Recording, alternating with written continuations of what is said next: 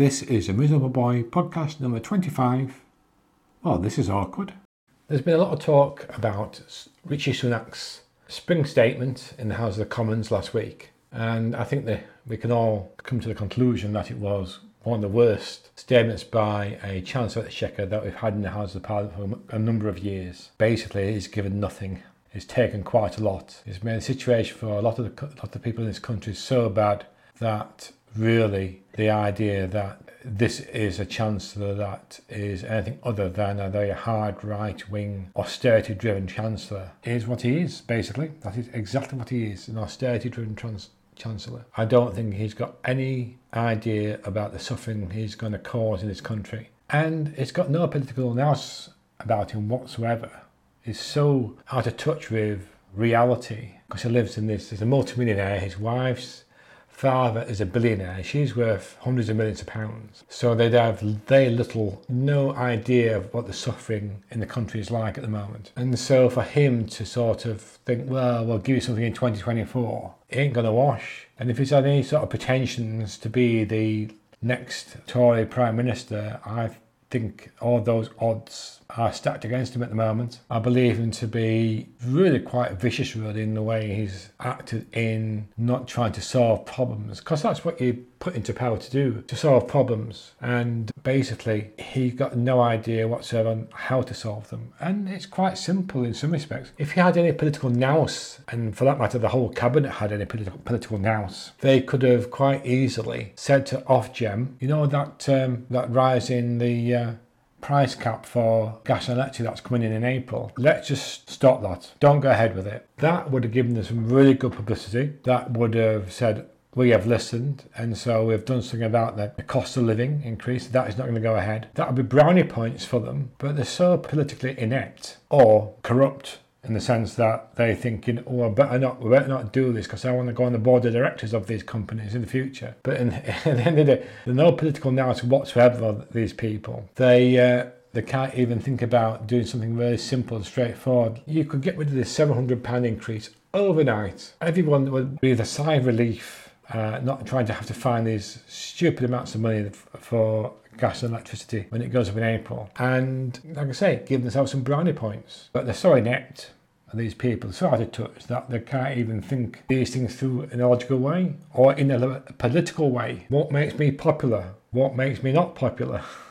And Rishi Sunak's probably done everything that's made him unpopular. Even the Conservative press uh, gave him a grilling, which is not um, often that happens, that they are all united in the fact that his spring statement was not made, not made with any sort of, uh, with no acknowledgement whatsoever of the amount of hardship that's coming people's way in April. So is he getting money for nothing? There's a feeling in the world, isn't there, and especially in this country at the moment, that things just aren't right we've always had our differences and we've always had our left, right, centre in politics and so forth, but we've never, not for certainly for a long time, since the 1970s and 1980s, have we felt anything like this before.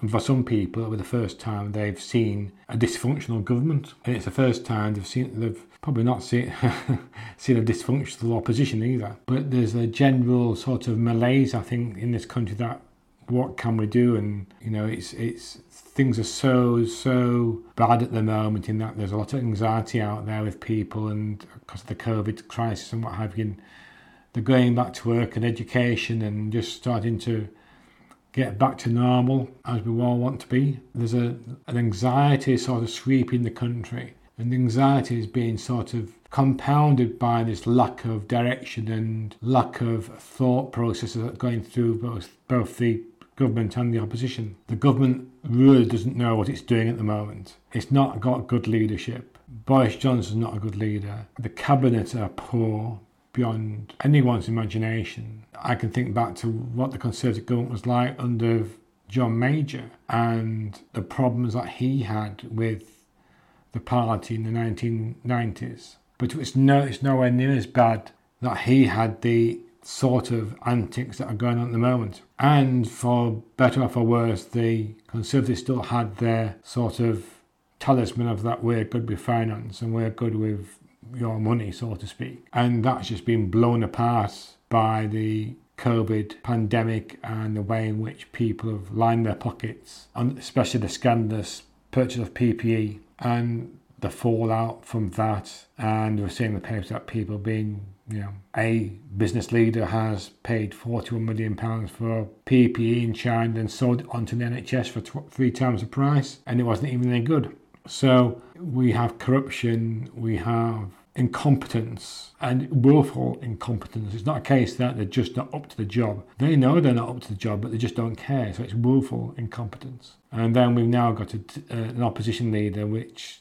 he doesn't have any policies, doesn't believe anything, is fixated on tearing his party apart by expelling people from the party who've got no reason to be expelled. He's, he's started a war within the party rather than a war against the government. He's the establishment's person for the Labour Party because they got a shock when Jeremy Corbyn became leader because nobody thought he would become leader. I don't think Jeremy thought he'd become leader. And a lot of people were taken in by Keir Starmer's presence and also the way he talked about Jeremy and the policies when he was vying to be leader of the Labour Party. And that he said, oh, I'll keep the policies. I didn't really believe that. Uh, a lot of people didn't believe, but enough believed him or were amiable and thought, well, we'll give this guy a chance. And he's proved to be utterly incompetent and has no total disregard for the party and the people who work for the party, the people who actually volunteer for the party. I mean, he just made 90 staff redundant. He came to he came to power with 13.5 million pounds in the bank, the best position the party's been in for decades and he got we got he got a new general secretary in charge, the one he wanted, and the party is now in such a state that it's virtually insolvent.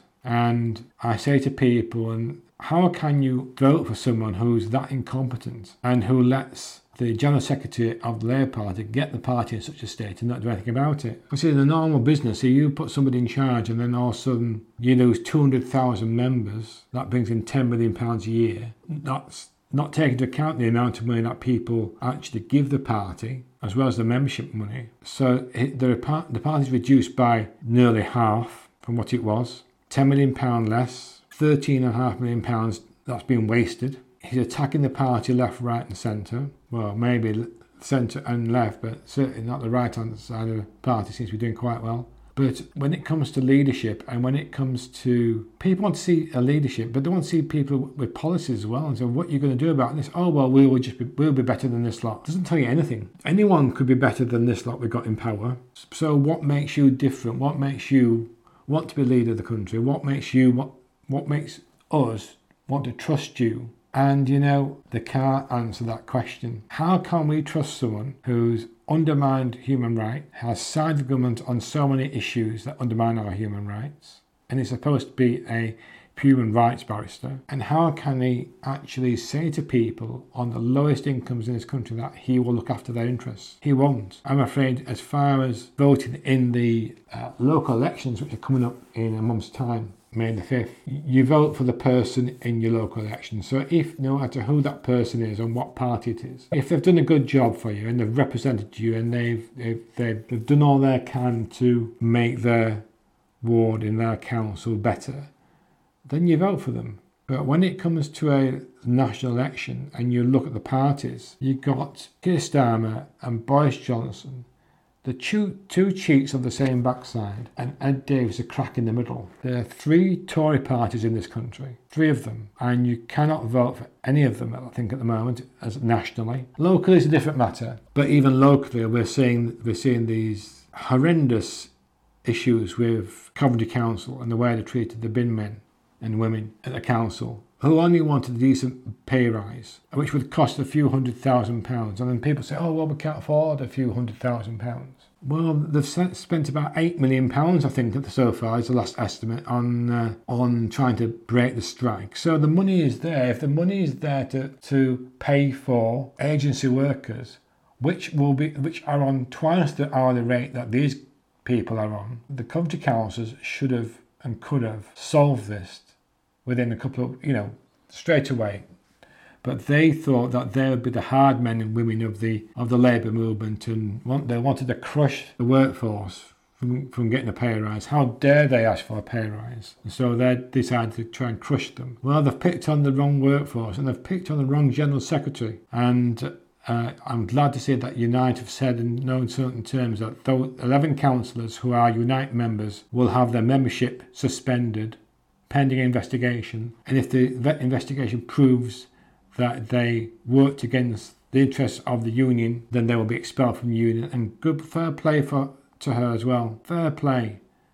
These people should suffer the consequences of their actions, and also they're not going to get any money from Unite for the local elections on May the 5th. And this is what we need to see, I think, up and down the country, is unions looking at looking at people who actually support them and support the workforce, support people who need them most. And if if those people in the Labour Party are working against those interests, then they should not be supported by the unions. The unions should only support people that are prepared to back the workers and to back people who need who need their unions. And I think it's time that this was done all over the country to, to these so-called Labour councillors, well, in fact, really a Tory with, with a red rosette on them. And a lot of the MPs that we see in Parliament now, they've got the same sort of values as Conservative members of Parliament, and really should be nowhere near the Labour Party. And some of them have been there for such a long time, and I think it's incumbent on, on people in those constituencies who have these Labour MPs who have worked against the party, especially the allegations about working,